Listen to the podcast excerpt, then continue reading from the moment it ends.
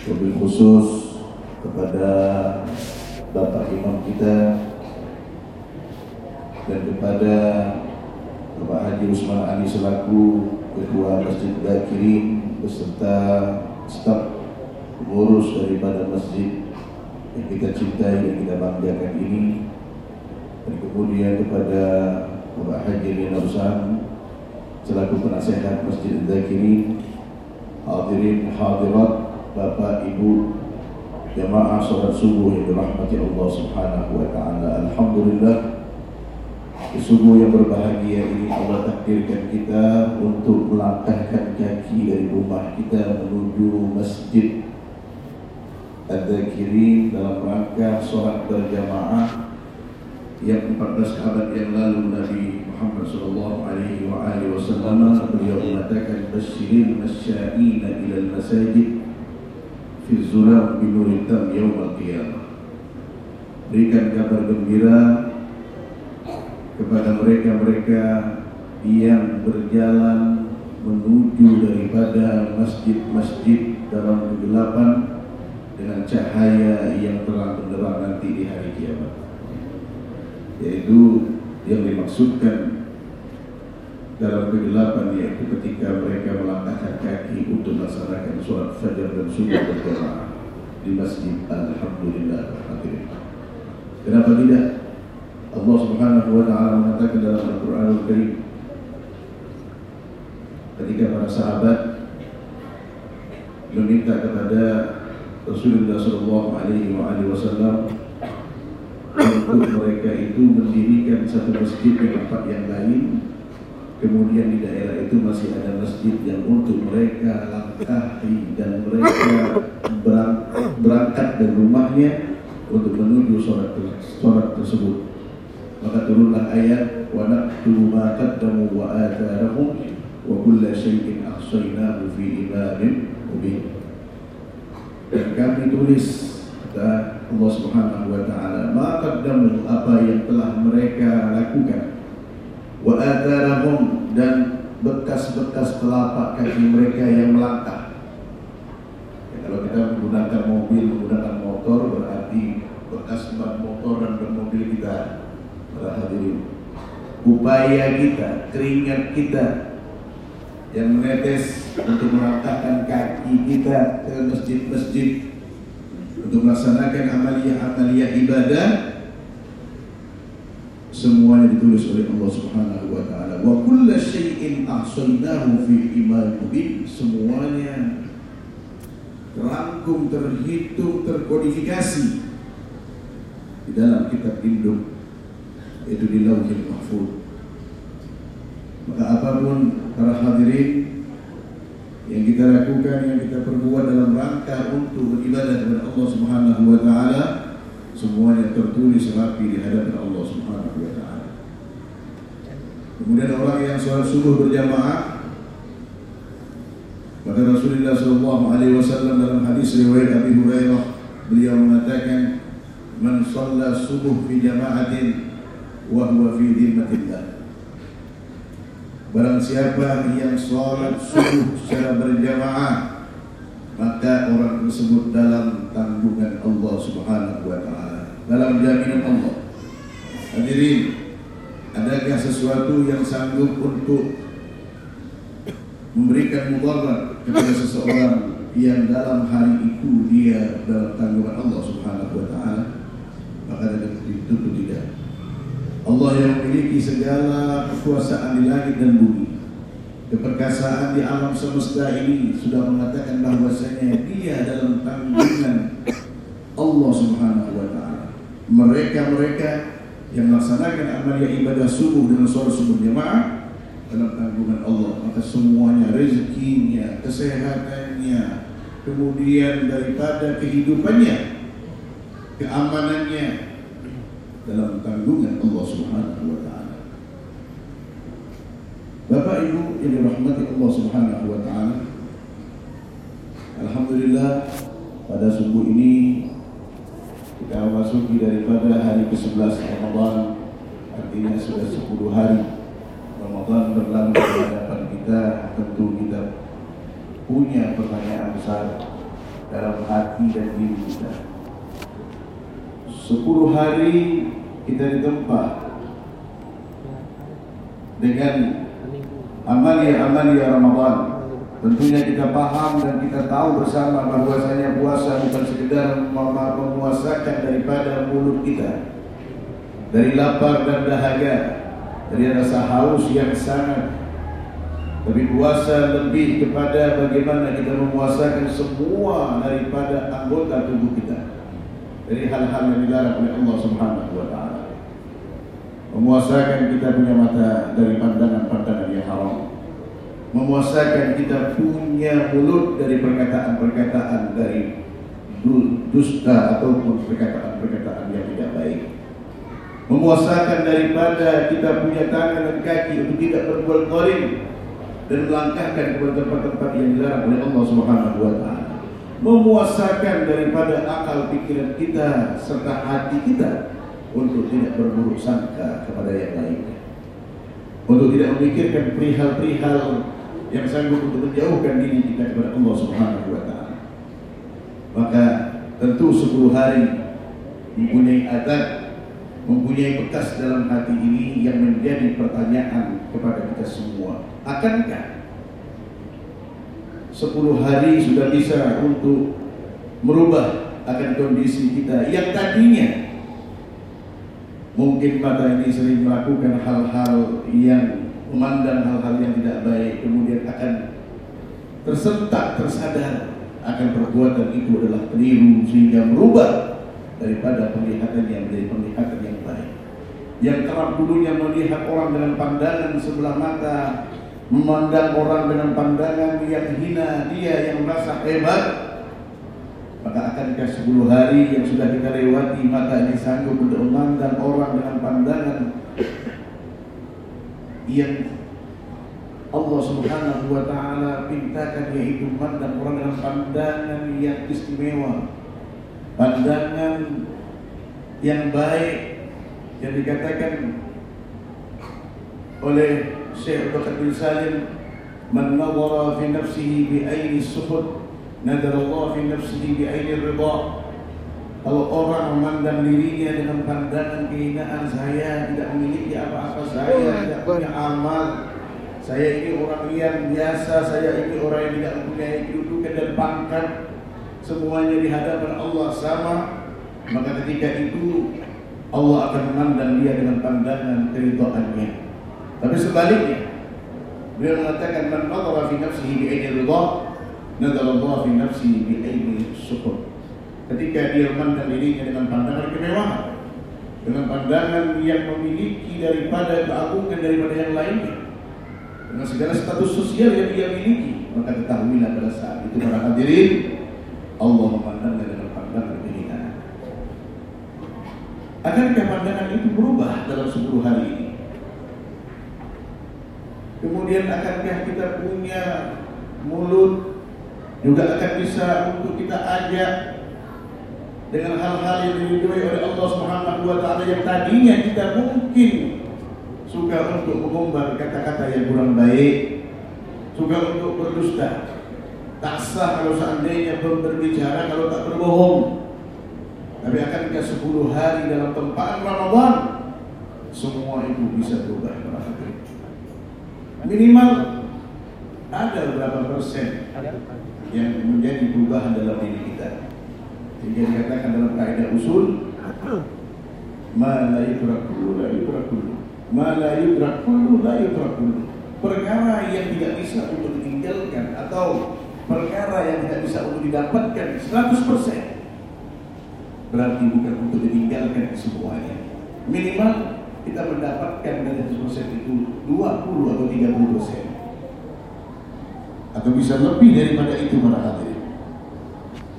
Maka 11 hari ini yang merupakan hari ke-11 Ramadan kita berharap mudah-mudahan Allah senantiasa masih memberikan kita kesempatan untuk melaksanakan amalia-amalia sampai hingga penghujung Ramadan dan dini. Allah memberikan kita kesehatan, Allah memberikan kita panjang umur, Allah memberikan kita nikmat sempat untuk menjalankan dan melaksanakan aktivitas Ramadan sampai nanti akhir Ramadan 29 ataupun 30 harinya ke depan. Amin. Amin ya rabbal alamin. Hadirin yang dirahmati Allah Subhanahu wa taala. Ramadan adalah merupakan anugerah dari Allah Subhanahu wa taala. Bulan yang diprioritaskan untuk kita umatnya Rasulullah sallallahu alaihi wa alihi wasallam. Banyak sekali dalam kehidupan ini yang Allah prioritaskan yang semata-mata karena kasih sayangnya Allah kepada kita umatnya Rasulullah. Untuk apa prioritas-prioritas tersebut? Keistimewaan-keistimewaan tersebut kita melakukan perkara sedikit mendapatkan daripada anugerah dan keutamaan yang begitu besar. Karena semata-mata ingin mendongkrak kita punya amal. Untuk mengangkat kita punya amal. Kalau kita tahu bahwasanya umat-umat terdahulu itu punya umur panjang-panjang. Umur sampai ratusan tahun. Ada mereka banyak di antara umat-umat Nabi terdahulu kaum salihin yang tujuannya adalah merupakan daripada mengharapkan kenikmatan Allah yang berendingnya mengantarkan dia kepada surga. Banyak tentunya umur yang panjang, banyak juga amal ibadahnya. Tapi kita menjadi umat yang paling akhir. Umat Nabi Muhammad SAW punya umur berkisar 60 70, 70 tahun para hadirin. Kata Rasulullah, kalaupun dipanjangkan hanya berapa orang yang diberikan oleh Allah daripada istighfar. Maka umur yang singkat ini perlu untuk didongkrak. Walaupun daripada umurnya umat ini pendek, tapi amalnya amaliyahnya tidak mengalahkan daripada amaliyah umat-umat terdahulu terdahulu pada Makanya setiap momen-momen dalam keseharian kita, dalam mingguan kita, dalam bulan kita, tahunan kita, senantiasa kita ini diberikan oleh Allah Subhanahu wa taala prioritas. Dalam sehari saja hadirin kita diberikan oleh Allah Subhanahu wa taala prioritas dari Allah. Dalam keseharian kita itu ada empat waktu minimal. Yang apabila kita menjaga daripada waktu itu adalah waktu-waktu yang mustajab.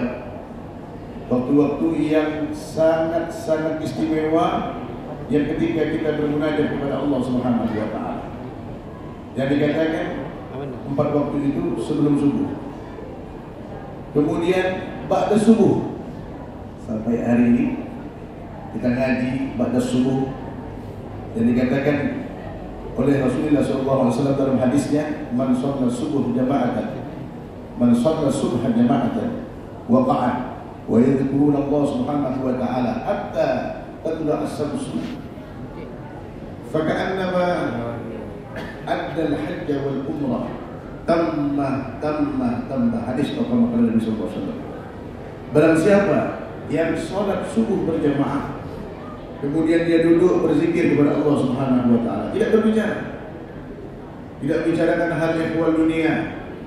Ibu-ibu orang yang sholat subuh berjamaah kemudian dia duduk-duduk berzikir kepada Allah tidak bicara akan hal yang keluar dunia. Kemudian sampai terbit matahari. Setelah itu dia sambung lagi dengan sholat subuh, sholat sunnah Isra. Orang seperti ini, apa kata Rasulullah SAW? Dia sama halnya melakukan ibadah haji dan umrah sempurna, sempurna dan sempurna. Bayangkan hal yang sepele kecil yang mungkin ringan hanya beberapa saat, mungkin 60 menit antara subuh dengan waktu Isra satu jam lah katakan paling lama.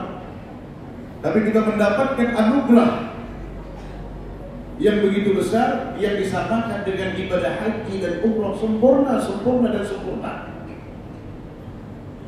Prioritas yang Allah Subhanahu wa taala berikan kepada kita umatnya Rasulullah SAW demi untuk mendongkrak daripada amal ibadah kita dengan umur kita yang singkat. Kenapa? Karena harapannya besar. Harapannya tidak tanggung-tanggung. Apa? Surga. Harapannya surga. Dengan modal kecil tapi labanya besar. Alhamdulillah. Alhamdulillah. Kemudian yang ketiga waktu yang mustajab yaitu ba'dal asar. Ini dikatakan saat fatimiyah, waktu-waktu yang istimewa. Waktu mustajab berdoa. Yang kata ulama waktu ini adalah waktu yang efektif sekali kalau kita duduk dengan keluarga yang kemudian kita menasihati mereka. Duduk dengan anak istri kita, berbicara akan urusan-urusan akhirat. Menasihati kalau ingin menasihati ataupun ada unek-unek yang dikeluarkan pada waktu ini para hadirin, yaitu ba'dal asar. Kumpulkan keluarga. Karena waktu itu waktu mustajab berdoa. Cepat masuknya nasihat seorang tua kepada anak-anaknya. Kemudian yang keempat, mabaina isya'in antara maghrib dan isya. Al-Qudus bin Al-Qudus mabaina isya'in kata Sayyidina Idrus.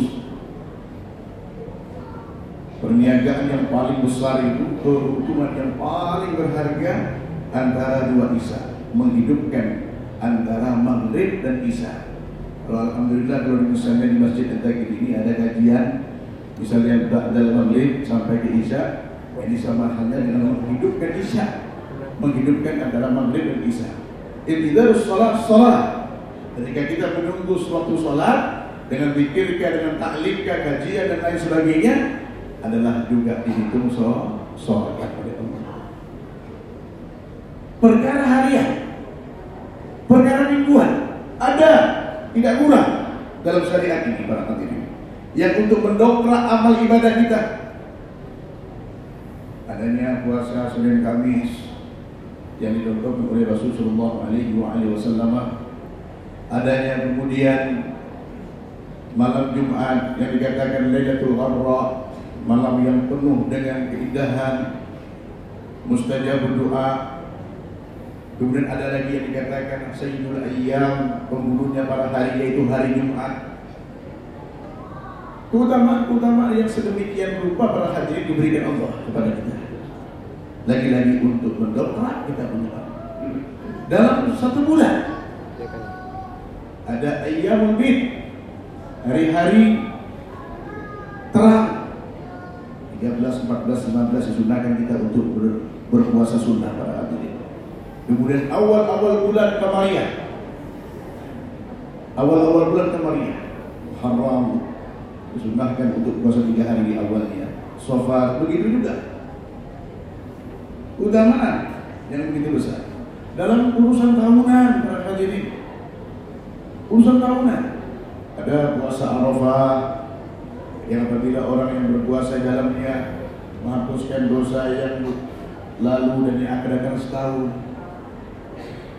Kemudian ada puasa Ashura yang apabila orang berpuasa dalamnya menghapuskan dosa yang setahun yang telah lalu. Kemudian juga ada bulan istimewa, bulan Rajab.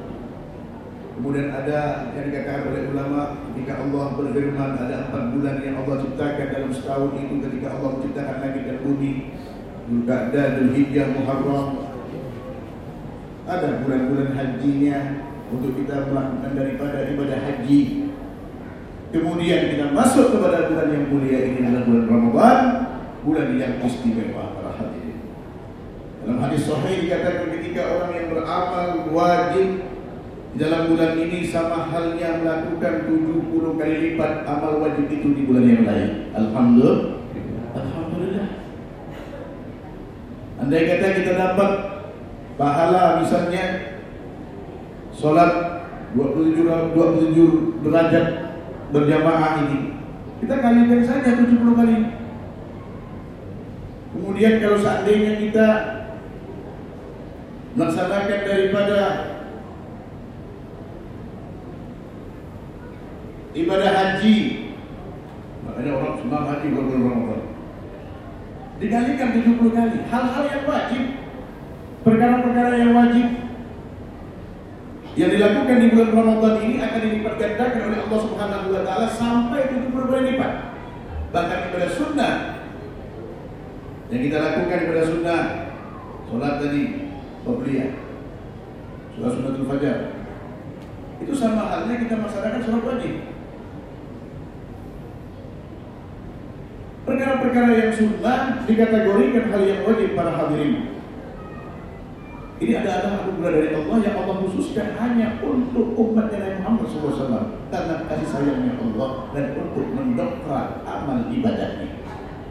Kemudian yang lebih dahsyat adalah malam Lailatul Qadar yang apabila orang beribadah di malam tersebut dan mendapat di malam itu maka lebih baik daripada seribu seribu bulan. Kalau dikalkulasikan hitung itu kalkulator seribu bulan itu 83 tahun lebih 4 bulan.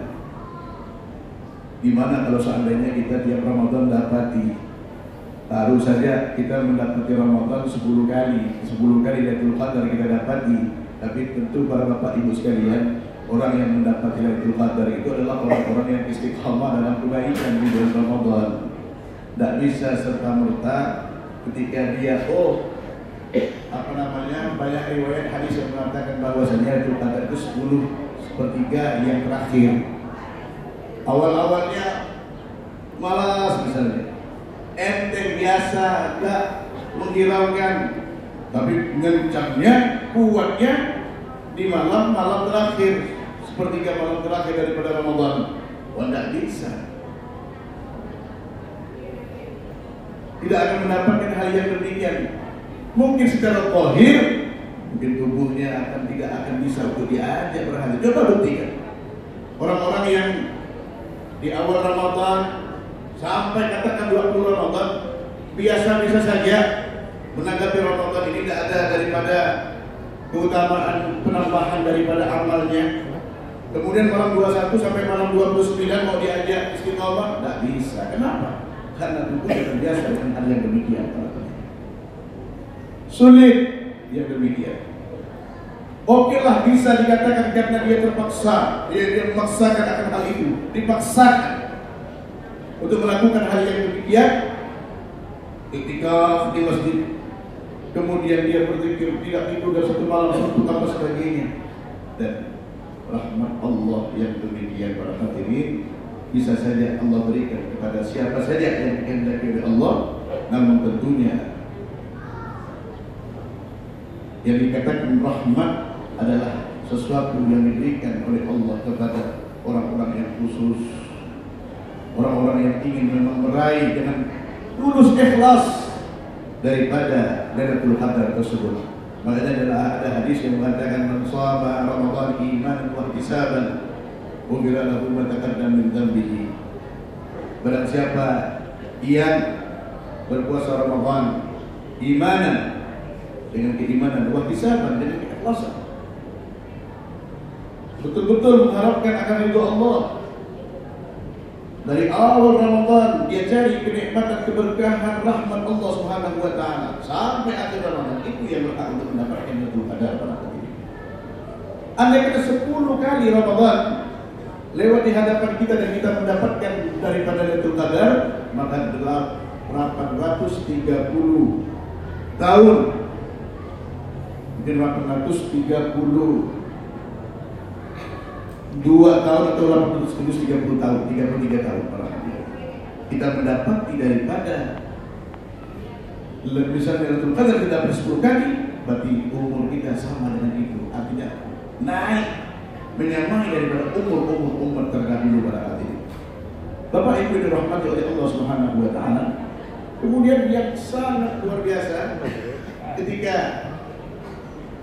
nanti berhadapan Allah Subhanahu wa taala orang-orang yang melaksanakan amalia-amalia Ramadan dalam melaksanakan ibadah puasa sebagaimana yang kita pahami akan hadisnya Rasulullah sallallahu alaihi wasallam diswain farhatan bagi orang yang berpuasa itu ada dua kebahagiaan farha inda iftar wa farha inda liqa'i rabbi kebahagiaan yang akan dia rasakan ketika dia berbuka puasa berkumpul dengan sanak familinya, kerabat harta kaulannya bersama-sama karena sudah se seharian untuk tidak makan dan minum nikmat rasanya. Ketika itu kita dihidangkan dengan makan makanan yang disajikan di hadapan kita, nikmat. Merasakan kelegaan yang begitu indah para hadirin, kelegaan yang begitu nyaman ketika dia menikmati daripada hidangan tersebut dan paling luar biasanya ketika nanti berhadapan Allah. Berhadapan dengan Allah, Allah yang akan menghidangkan makanan itu semua dan Allah mempersilakan. Dalam Al-Quran surah Al-Haqqah Allah katakan, Kulu washrabu hani'an bima aslaftum fil ayyamil khaliyah. Makan dan minumlah kalian kata Allah Subhanahu wa taala. Dengan enak dengan nyaman. Dengan apa-apa yang dahulunya kalian pernah tinggalkan daripada hal-hal yang seperti ini lapar dan dahaga kalian tinggalkan dulu di bulan Ramadan. Kemudian pada saat ini makan dan minumlah hidangan tersebut. Allah yang mempersilahkan para hadirin kulu washrabu hani'an bima aslaftum fil ayyamil khaliyah kalau seandainya para hadirin kita dihidangkan makanan oleh tuan rumah, sudah ditelepon misalnya. Nanti kalau kamu ke rumah ada apa namanya nginap aja di rumah, kemudian nanti ada makanan yang disediakan, kau makan ya. Senangnya bukan main kita itu hadirin. Apalagi ditambah ketika tuan rumahnya datang, makanan terhidangkan, tuan rumahnya bilang, eh sila, sila, sila, makan. Senang tak senang? Bertambah nikmat tak nikmat? Senang, nikmat para hadirin. Begitulah ketika Allah Subhanahu wa taala yang saat ini sudah menghidangkan sajian-sajian itu kepada kita.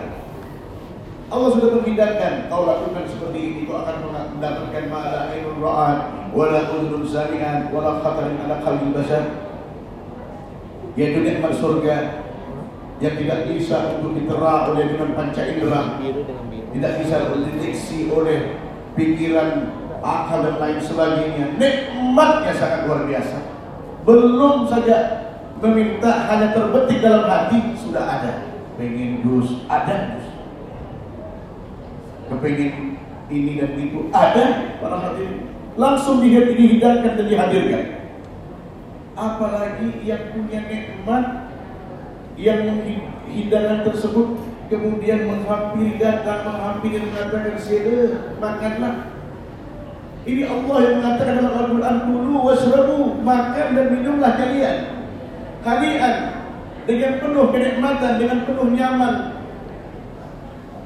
Dengan penuh kesedapan kalian untuk menyantapnya Lima aslaftum fil ayyam khaliyah Dengan perkara-perkara yang dulunya Pernah kalian tinggalkan dalam kehidupan dunia Kalian tinggalkan makan dan minum kalian tinggalkan hasrat syahwat dan lain sebagainya. Ini ganjarannya. Sila sila kata Allah Subhanahu wa taala.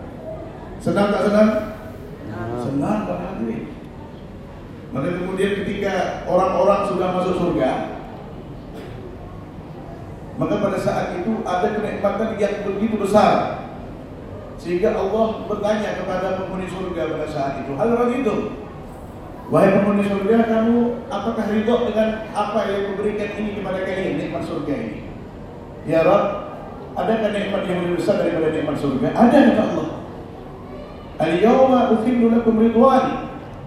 Pada hari ini kata Allah, aku halalkan aku ridhoi kalian semua untuk menduduki dan menempati surga yang dari milikku milikku ini.